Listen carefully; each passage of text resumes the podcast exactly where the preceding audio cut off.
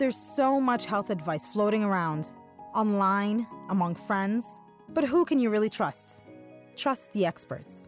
Listen to the world's brightest medical minds, our very own Cleveland Clinic experts. We ask them real questions, tough and intimate health questions, and we get real answers, all originally recorded live. Thank you for joining us. I'm your host, Nada Youssef, and you're listening to Health Essentials Podcast by Cleveland Clinic. Today, we're broadcasting from Cleveland Clinic main campus here in Cleveland, Ohio, and we're here with Allison Schreiber. Allison is a genetic counselor here at the Cleveland Clinic Genomic Medicine Institute, and today we're talking about genomics. Very happy to have you. Thank you for having me. Sure thing. And please remember, this is for informational purposes only, and it's not intended to replace your own physician's advice. All right. So before we start on the serious stuff, I'm going to ask you some fun questions to get to know you better. Okay. All right. So first of all, favorite thing to do when you're not working? Um, mostly spending time with my family. I have a 12 year old daughter um, and my husband, and so we do a lot of outdoor activities, biking and hiking and things like that. Perfect. It's coming right around the corner. Yes. we need the weather to get better, though. yes. All right. What about your favorite food? Anything chocolate. Anything chocolate? Absolutely. Anything chocolate. or covered in chocolate. Yes. if you weren't in medicine today, what would you be doing? Oh, that's a hard one. Um, I've always wanted to work in healthcare. I think if I didn't do genetics, I probably would end up in a different area of healthcare. It's in always, medicine. you know, medicine, helping people, um, and the science of it has always been really interesting to me. Good, excellent. All right, well, let's get into the uh, genomics, some serious stuff. Sure. So, all human beings are 99.9% identical in their genetic makeup. Differences in, in the remaining 0.1% hold important clues about the causes of diseases, but it's also what makes us unique from one another, providing us with traits like eye, hair color, even our heights, and these differences also contribute to medical conditions gaining a better understanding of the interactions between genes and the environment by means of genomics is helping researchers and clinicians find better ways to improve health and prevent diseases. So let's just start with very general question. What is genomics? To understand genomics, you have to understand a little bit about the difference between genetics and genomics. Okay. Genetics um, is the historical term for the studying of the way that a gene causes a disease or an, um, is related to a trait. Genomics is a broader picture where you're looking at more than one thing at a time. So it's looking at the genome or all of an organism's genes at the same time. Okay. So anything that's related to genomic testing, for example, is often looking at a group of genes or a large number of genes um, and trying to understand the interactions between them. So genetics is more granular then, and genome is just like the full picture. Exactly. Okay. Exactly. Great. So what are the different types of tests that you do? For these uh, genomic or genetic testing? So there's actually lots of different kinds of genetic tests, mm-hmm. um, and it really depends on the reason that somebody is having testing. Um, so there's uh, testing that looks at the chromosomes, which are the cons- the structures that contain the genes, um, to see if there's any missing or extra pieces of genetic material. There are tests that look at individual genes if we have a suspicion of something really specific. Mm-hmm. And then there's genomic testing that looks at a large number of genes all at once to see if we can identify any abnormalities. So that's like looking at human prints, like DNA. Right. How accurate is that? It's a very accurate technology. Um, if we are looking for what we, um, if we're looking for the right thing, if we know what we're looking for, the test is very accurate. Mm-hmm. Um, where the um, sensitivity and specificity of genetic testing comes in is that you um, the testing can identify a mutation or an abnormality if it is in the gene you are testing for. Mm-hmm but depending on what you're testing for, the knowledge about the genes that cause that condition may not be complete. So sometimes we can do a genetic test and it may not come back with an abnormality because there's a lot about the genes that cause that condition that is not known yet. Wow, sounds very complicated. It is very complicated.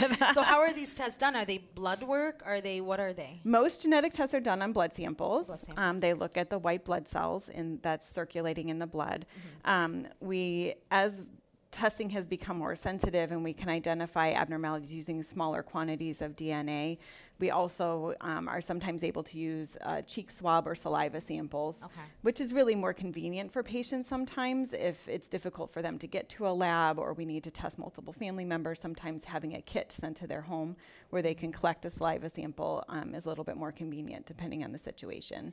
Um, and then sometimes there are tests that we use, urine or skin biopsies or other things, but that's pretty uncommon. That's pretty specific for certain things. I see. So are these instantaneous, or it kind of depends on which is it blood versus saliva? Yeah. With the test results coming back, are they pretty fast or? It depends. Um, some tests take between a few days and a week. Okay. Some tests take up to a couple of months. Okay. Um, so kind of depending on which patient, what kind of test it is, um, and how much information we're trying to get from it. Um, sometimes the test itself doesn't take very long, but the interpretation of the results will take a long time. So those are the kinds of tests that might take two or three months. Sure, sure. Mm-hmm. And now, are these expensive tests, and are they covered by insurance? That's a very good question and one that we are um, asked often. And I think there's a lot of misunderstanding about that. I think that um, people come into genetics thinking that this is going to be a very expensive enterprise and that their insurance doesn't cover genetic testing. Um, most genetic testing is covered by insurance. Okay. Um, and the cost varies, again, depending on which kind of test we're doing.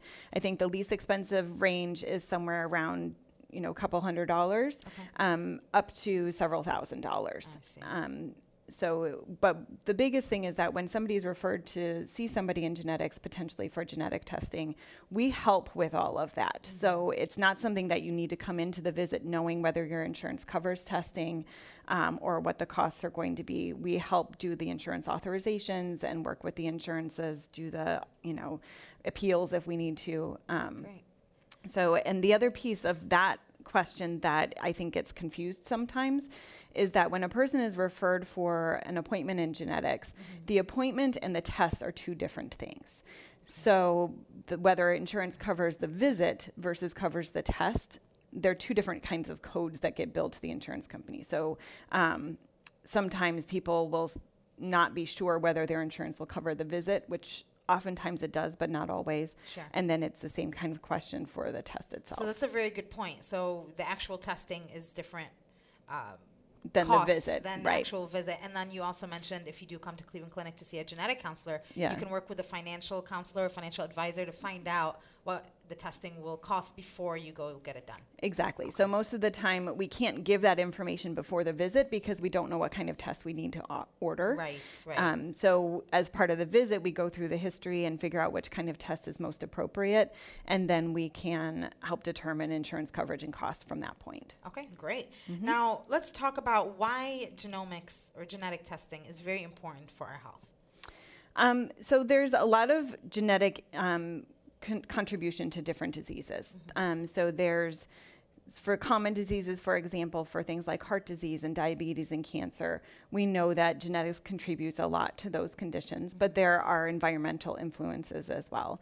And then there are conditions that have a very strong genetic um, link to them. So that's the area that I primarily focus on is some of the more rare diseases that have a strong genetic um, component. But we see patients for all different kinds of reasons. So can environmental factors change or, or cause a genetic disease? So environmental factors can't cause genetic disease. Um, so let me give you an example. Yes. For cancer, for example, there are cancer is common, and some cancers are more common than others. Um, but there are some rare forms of cancer that are really caused by an abnormality in your genetics. So there are um, you know, if you have a family history of breast cancer or colon cancer, for example, um, you can be given a risk of the chance that you'll develop the same kind of cancer. But if you have, if the family member who had cancer had a specific genetic mutation that caused their cancer, then your risk would be much higher than that. So that's a lot of times what we do in genetics is figure out, you know, if you do have one of these really high risk versions of the condition. Um, and the things that we use to help determine that are things like the age of onset of disease. So if somebody has colon cancer in their 80s, that's less likely to be a strong genetic component than somebody who has colon cancer in their 30s or 40s. Sure, sure. So is there a genetic testing for most diseases, if all? I would say not yet. Not yet. Um, because there's a lot of factors. Um, and even for some of the conditions that we have talked about, like um, heart disease, for example, there are so many different genes that play a role in heart disease Right. that being able to test and give somebody a very specific risk factor at this point in time is not quite there. Right. Um, but there are some, you know, rare forms of heart disease that we can do genetic testing for. And that's actually what I would like to talk about. So, diseases such as cancer, diabetes, cardiovascular diseases constitute the majority of health problems in the U.S. Mm-hmm. So, how does genomics play a role in preventing or treating those diseases specifically? Okay, so um, kind of going back to the cancer question, Yes. um, if we know that you have a genetic risk factor for cancer, um, we can't make that risk factor go away, but we know that there are screening guidelines that would change based on that risk. so if you know that you have a genetic risk for colon cancer, for example, you would start getting colonoscopies at much younger ages. Um, or if you have one of the genetic risk factors for breast cancer, you would start mammograms at an early age. And sometimes there's even the recommendation for surgery to prevent the onset of certain kinds of cancers. So if you have one of these genetic risk factors, you may have your breasts or your ovaries or your uterus removed um, to help eliminate those risks. So, it's working on really prevention. Right. more than anything, which is Exactly. excellent. Okay, Exactly. That's, good. So, what are the some of the new genetic or genomic techniques and technologies that we see today? Um, so some of the newer technologies that we see, this comes back to our initial conversation about genomics. Yes. So historically, and I've been in this field for a long time, so the kinds of tests that we used to be able to do were looking at one gene at a time. And we would say, well, you don't have this gene, let's look at this next gene. And it would take a really long time to get through all of that and become pretty expensive. The kinds of tests we can do now is looking at genomics. So that's looking at a lot of genes at one time. Um, and so that's the technology that we're starting to use more clinically over the last five or six years. Um, we call it whole exome sequencing. So looking at the exons of the genes or the coding regions of the genes, all of them, of Okay. all of the genes at the same time. Wow. Um, and we use that primarily in um, patients who have complicated medical histories where we think that most likely there's a genetic cause for their medical problems, but we haven't been able to really pinpoint it. Right. So we can use the technology of exome, or even now starting to talk about genome sequencing to look at a lot of information at once. So when you're looking at genomics, you're looking at the big picture Mm-hmm. Right. versus looking at genetics, uh, you know, just Right. individuals. Do you have, is there help with AI to look at the patterns of, of the coding or how, how do you find out if something's abnormal? So I don't actually work in the lab that does Okay. those tests. So the actual technology of how they get to the result is not something that I have personal, you know, comfort with. But Sure. um, what happens is they use a computer system Mm-hmm. um, along with lab technology to sequence or spell out all of the genes to see if there are abnormalities.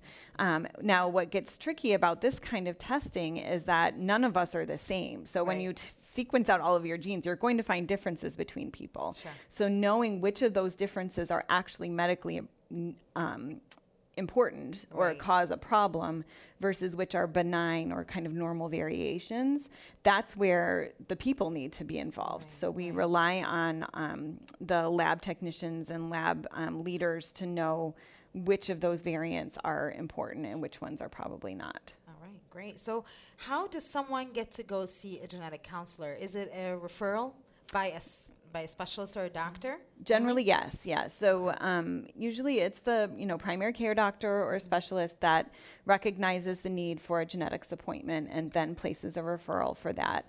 Um, we get referrals from all different. Probably every institute at the Cleveland Clinic That was my um, makes question. referrals to genetics. And what we, so within our Genomic Medicine Institute, there are four main divisions of genetics. There's cancer genetics, so that's some of what we've described already. There's um, cardiovascular genetics. There is prenatal, so focusing on pregnant women and issues going on with their pregnancies.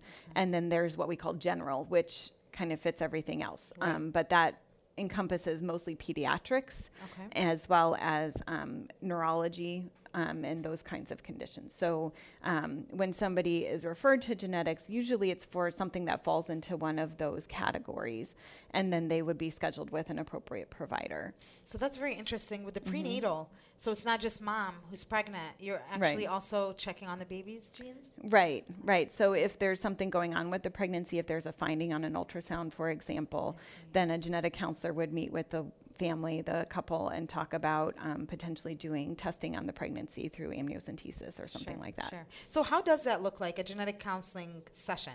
Is mm-hmm. it you sit down, you just talk through family history before you get into the lab and blood results? How does that look? Right. So the session um, involves taking a lot of history. So, depending if the person themselves is affected with symptoms, then we would go through their medical history, talk okay. about other providers that they've seen, other kinds of evaluations that they've had, um, imaging studies, things like that. Mm-hmm. Um, and then we would go through a, a, detailed family history. So we take what we call a pedigree or a family tree, mm-hmm. where we draw out three generations of the family. Um, so it generally involves siblings, children, parents, aunts, uncles, grandparents. Okay. And we'll ask questions about things related to their health. So, did they have medical problems?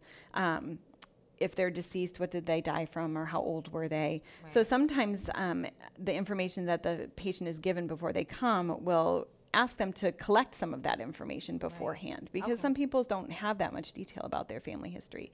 Um, so we'll go through, we'll discuss, you know, the conditions that are in their family history um, to help decide how likely is it that there is a genetic condition going sure. on, and then to help determine the appropriate testing. The other thing is that some patients who are referred, especially if they're coming for a cardiovascular or, or a general reason, um, will meet, in addition to a genetic counselor, they'll also meet with a clinical geneticist, who's one of our physicians who specialize in genetic conditions. Oh. Um, so the difference between a genetic counselor and a geneticist is that geneticists are physicians, so they can do physical exams mm. and um, make certain kinds of medical recommendations and um, order different kinds of tests if there's additional evaluations that are needed besides just the genetic testing. But not everybody gets to see that physician, correct? It's only, only if needed, needed. Okay. right? Yeah. So, how do I know if I need to see a genetic counselor, or is that only the doctor's call at that point?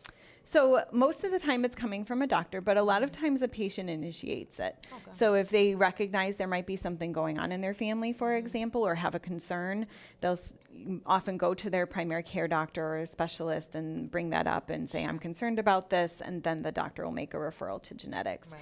Um, and then other times it's really the provider who says, you know, I think that there's something genetic that might be causing your problems. I want you to meet with somebody to so talk about that. Either or. Exactly. Now, if the genetic testing results is positive, mm-hmm. what is how, how high is the risk of getting that disease?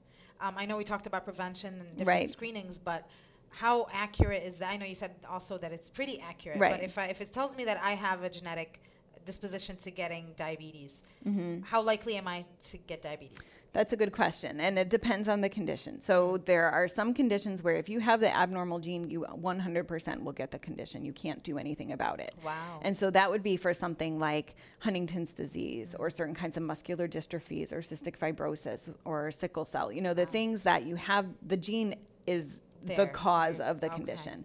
Whereas there are other conditions where it's more of a risk factor. So these are the things like cancer, for example, where if you have one of the genetic risk factors, your chance of developing cancer is much higher than the general population, you know, up to 60 or 80% if you don't do any prevention. Sure. But it's still not 100%. Okay. Um, and then the, there are other genetic risk factors that are on the lower end where we say you have, you know, this gene seems to contribute to the disease and increase the risk somewhat, okay. but it doesn't directly cause it. So it's unique per exactly, disease. and that's part of what we try to explain to families. Sure. Um, and also, not only the, the thing we always say in genetics is whenever we see a patient, we're not just seeing that person, we're also seeing their family. The whole family tree. exactly, yeah. because when we do a genetic test on a person, we can find an abnormality that doesn't just affect them. Now we're worried about their children or their siblings, and we have to trace that back. And oftentimes we will see other family members in follow up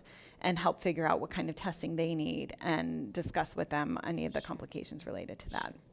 So as I was preparing for this conversation, I Mm-hmm. came across the uh, is it called GINA, um, Genetic Information Non-Discrimination Act. Can we talk about what that is and why is it put in place? Sure, and this is a question that a lot of patients have.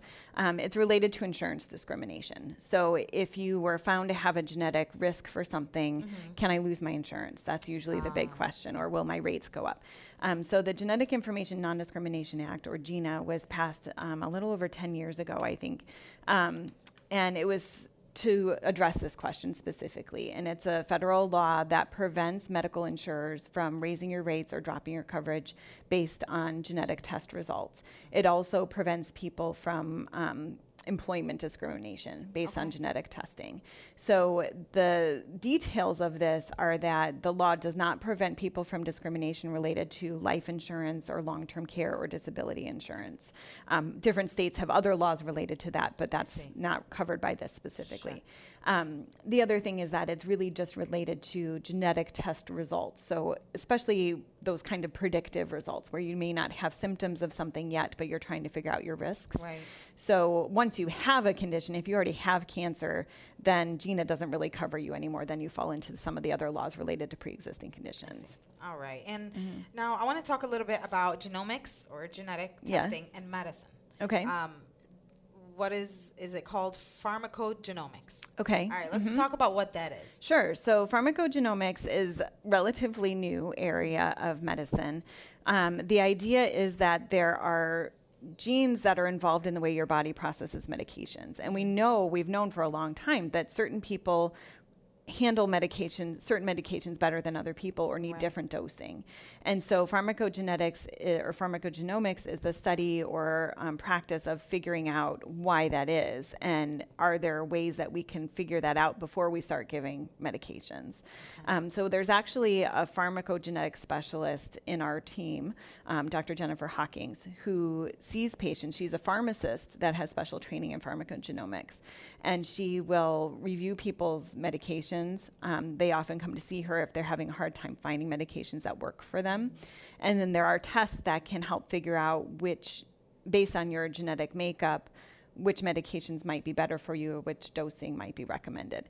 Now, this is not something that is universal for all medications. Okay. Um, the best data that we have are for certain subcategories of medications. Sure. Things like um, anticoagulants, so people that have blood clot- clotting risks, or certain categories of medications related to um, behavioral health um, or epilepsy and ADHD, things like that. So it's Um, very customized per patient. then. Right. So it really depends on what kind of medication you're needing, Mm-hmm. um, and then she can provide some recommendations there. Great. So Mm-hmm. once testing is done and a better tailored drug therapy is found for the patient's individual Mm-hmm. needs, what then is the next step? Do you work with, or does the pharmacist work with the physicians to modify their medications? So she will make recommendations Okay. um, back to the prescribing provider. So Okay. usually, um, you know, whoever, whichever doctor is prescribing the medications, she'll help them um, know what direction to take with that. That's amazing. That's Mm-hmm. great that it's covered every field. Yes. So clearly, genetics remain just one of uh, several factors that contribute to people's risk of developing most common diseases. Mm-hmm. Diet, lifestyle, and environmental exposures that we talked about also come into play for many of these conditions, Absolutely. including many types of cancer. Mm-hmm. So, what do you think of th- is, is the future of genomics? What do you think that looks like? Um, so I think there's a lot that's going to be happening in the next, you know, five to ten years in genomics, and um, I've seen. So I've been practicing for over 15 years, and what I've seen happen, we couldn't even have imagined it. Yeah. You know, it's it's so different, um, and so it's sometimes it's kind of hard to imagine what the next 10 or 15 years are going to look like. But based on some of the research um, studies that people are doing around the country, I think some of the new things that are going to be becoming happening more often um, are disease specific or gene specific treatments. Um, there's some of the rare conditions that we're starting to have treatments for that we didn't used to. So things like spinal muscular atrophy or cystic fibrosis um, that you can do test or you can tailor a treatment on a specific genetic mutation, Sure. um, which is really exciting for some of these rare conditions. Yes, Um, the other thing that is probably going to start to happen a little bit more because there's some places that are already doing this on a research basis is um, what we call population-based genetic screening. Um, Which is what? so it, what we've talked about so far has been genetic testing based on a person's medical history or their family history. Right. Um, population based screening is testing that's done just on regular healthy people. Okay. Um, and there's a couple of places that are kind of looking into this. Um, either on you know healthy adults or even potentially on newborns. Mm-hmm. So right now in the state of Ohio, as well as every other state, newborn babies are tested um, based on a new on a blood stop, blood spot. If you ever notice that babies get their heel prick, yes. Um, so they do a little blood spot screen and they look for some rare genetic conditions. Wow.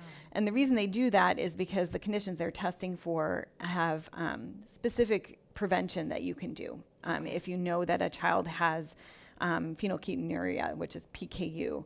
Um, if you, they don't have symptoms until they're much older, but if you start changing their diet at the time that they're babies, then they won't develop the symptoms. So that's the kind of screening that's already been being done for you know decades. But now that our test genetic testing technology has gotten um, to the point where we can do so much more with it, sure, they're starting to look at you know should we be do testing more people for other kinds of conditions. So the population testing that you're mentioning, it's mm-hmm. not really to compare with abnormal genetics to find out what is abnormal, what is normal, but it's more again just prevention right. from newborn with their heels pricked. Right. And th- there's other places that are doing it on, you know, adults to see sure. how common really are some of these genetic mutations and are there other things we need to do for risk prevention. But there are some ethical questions related to all of that right, too, as right. you can imagine. You know, uh, there's the balance of things that can be useful for prevention purposes versus are these things that people would actually want to know? Right um, sure. about their children or about themselves, especially when we get to the things, you know, we talked about there are some things where there are prevention options, yes. but there are some conditions where we can't do anything to prevent the disease. Mm-hmm. And so, if that's the case, how useful is that information? And not, what I know from my experience working with patients is that when they have a high genetic risk for something like Huntington disease, which is a progressive neurological disorder, um, not everybody wants to know if they have a parent with it, sometimes they decide not to get testing mm. because they'd rather live with the possibility that they don't have it yeah. rather than know for sure that they do. I'm sure mentally takes a toll on you. Exactly. from the get go. Exactly. So I want to talk about something that's happening now. In recent years, direct to consumer genetic testing companies mm-hmm. begun offering tests for ancestry as well as variants that contribute to disease. Right. Um, you can do this in the privacy of your own home. Mm-hmm. But should we? That's a, a very good, good question. Yeah, so that's a really good question. And there are several of these companies out there now mm-hmm. um, that offer anything from ancestry testing yeah. to testing for health risks. Um, and they, you know, I'm not an expert in each of the individual companies, but I know that there are a few out there. Um, the ones that are giving information about health risks, there are some concerns about what they're actually providing. Um, and most of you know what they say on their websites does give a lot of caveats, but I think that many of the people that go through the test don't really recognize the limitations of the testing. Okay. Um, so there has been some research looking at the actual accuracy of the tests, and there was a paper that was published within the last year or two that um, actually questioned the accuracy of what they were ah. getting. They weren't able to replicate the results in a different lab. Um, but more important to me is the way that the results are interpreted. Um, so, what they're generally doing is testing for a very small number of genetic risk factors for a condition, where what we know is that there are many, many genetic risk factors for the condition. And so it can be um, a person can interpret it to mean that they are at high risk or at low risk, where that may not actually be there the case. There could be more to it. That's exactly. Testing would be done in a, in a lab. Exactly. So, for example, um, one of the companies offers a test for Parkinson's disease. Mm-hmm. What they're testing for are two mutations that can be associated with Parkinson's disease. Mm-hmm. What we know is that there are hundreds of different mutations wow. that can give you a risk for Parkinson disease, but they're not testing for all of them. We also know that most people who have Parkinson disease don't have a genetic risk or genetic cause of it at all.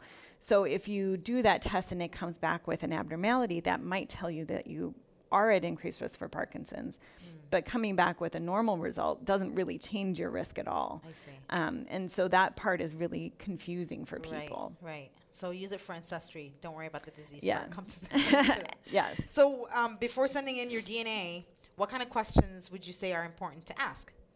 I would say, you know, really read the fine print Mm-hmm. of what is it that they're testing for and what kinds of information are you really Right. going to get. Right. Um, because it, you know, I think a lot of times it's really confusing. And then the other thing that has come about from some of these companies that give you the option to link your um, genetics with other people in their database is people are learning things about their families that they didn't expect to learn Right. um, even things like you know their father isn't their father or they have other half siblings out there um, and so that i think you never nobody thinks that's going to happen to them Right, but right. it certainly does Right. quite a bit Sure. So, and then I want to talk about some things that were in the news Mm-hmm. uh, recently. Now, end of last year, we heard the news that a researcher in China claimed that he has created the world's first gene-edited designer babies. Mm-hmm. Um, so he modified the genes in the embryos to give them resistance to HIV. So, what does the future? Well, again, I know you're not the experts in that, Sure. but you know a lot of this um, topic. So, what does the future of gene editing look like from your perspective? And do you think we can edit genes in an embryo to lower risks for diseases for future babies? Is that feasible with maybe more technology to come? Right. So, and as you said, this is not an area that I'm a um, super expert in, but um, the CRISPR technology is this really exciting new technology that allows for very specific gene editing. So, being able to actually erase a mutation in a gene. Um, most of the studies that have been done on it so far have been in animal models, um, but the um, the headline that you're discussing about the researcher in China who Yeah. kind of went around the scientific community and decided to move forward with testing in humans um, and specifically in embryos. So um, there's some very exciting um, research that's currently being done um, on humans now, but it's Right. focusing primarily on um, people with um, Diseases. diseases. So certain kinds of blood disorders, um, sickle cell or beta thalassemia, certain mu- people with certain kinds of cancers where they can um, actually, you know, they're seeing whether this gene editing technology will help with their symptoms. Sure. Um, the difficulty of what happened in China is that he, um, you know, the, the, so the difference between doing this kind of technology in somebody who has a disease versus doing it in an embryo Yeah. is that when you're um, doing gene editing in a person, you're potentially changing their genetic makeup, but it's not affecting future generations. It's only affecting that person. When you do gene editing in an embryo, that changes the gene, the genetic makeup of all of the cells of that baby. So that includes their future sperm and egg cells, wow. which then can impact future generations. And that's something that we were not even close to being ready That's kind of terrifying. Right. And so the scientific community was, you know, appalled Sure. that sure. this moved forward without any kind of oversight. Yeah, it sounds like, I mean, it could raise some ethical concerns. Absolutely. I guess it's subjective, but Right. But yeah, the, the, it is a technology that there's a lot of promise about and people are really excited about. But there's a ton that still needs to be done um, Right. because we don't really know what it will do or how it will affect yeah, people. It's an embryo. We have no idea. Right. We'll have to wait a long time. So, and just an update on that since this genetic baby news broke last year, the UK and the US, among other countries, have already banned experimental gene editing in human trials. So Yeah. that's that's uh, that's uh, very reassuring. And then with CRISPR, now y- you mentioned this technique is being used on DNA for individual patients that have a gene malfunction or Right, something that they right. so can editing DNA go wrong? Is is it um, feasible? Unintended change can cause something else to happen. it certainly seems like that's possible, Yeah. and that's what we still need to learn a lot about. Um, Sure, sure. The, what's different about the CRISPR technology compared to other kinds of gene therapies that were tried in the past is that it's a lot more specific. It can really target something um, without potentially affecting as much of the surrounding genes, Mm-hmm.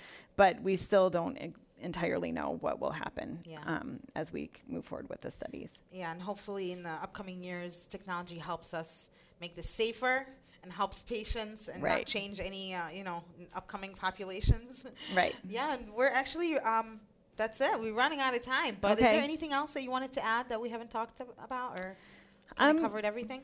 yeah, I think we covered most everything. You know, I think it's um, I most I guess what I would tell people to do is um, learn about their family histories. yes. I think even though we have a lot of technology at our fingertips to do different kinds of testing, sometimes our best thing to learn about somebody's risk for disease is still based on their family history. Sure. Um, sure. And there are some people who don't have that kind of relationship with their family members to know about their you know relatives' health. Yeah. Um, but anything that people can learn can sometimes make a really big difference. Sure. And then if they do have something that's a concern to them, to bring it up with their doctor and um, potentially come and see somebody that has expertise in genetics to see if it's something that could make a difference for them. That's great. And uh, let me ask you one last question. Mhm. If I want to do a genetic test Mm-hmm. with a counselor versus a, a kit that I do online, Right. um, is, I ca- can I do that without a referral? Can I go to a genetic counselor and call, or do I need to have some kind of abnorm- uh, abnormality to do that? So at the Cleveland Clinic, we do require a referral, Okay. but it can be for anything. So even if you just have a concern, Sure. um, your doctor can make a referral. okay, great. Thank you so mm-hmm. much. It's been a pleasure having you. Sure. Today. Thanks so much. Thank you. And thanks again for all of our listeners who joined us today. We hope you enjoyed this podcast. If you would like to schedule an appointment with a Cleveland Clinic genetic counselor, please call 216 636 1768. But remember, Allison said we need a referral or a concern Right. before doing that. And to listen to more of our Health Essentials podcast from our Cleveland Clinic experts, make sure you go to clevelandclinic.org slash HE podcast, or you can subscribe on iTunes. And for more health tips, news, and information from Cleveland Clinic, make sure you're following us on Facebook, Twitter, Snapchat, and Instagram at Cleveland Clinic, just one word. Thank you again for listening. This concludes this Cleveland Clinic Health Essentials podcast. Thank you for listening. Join us again soon.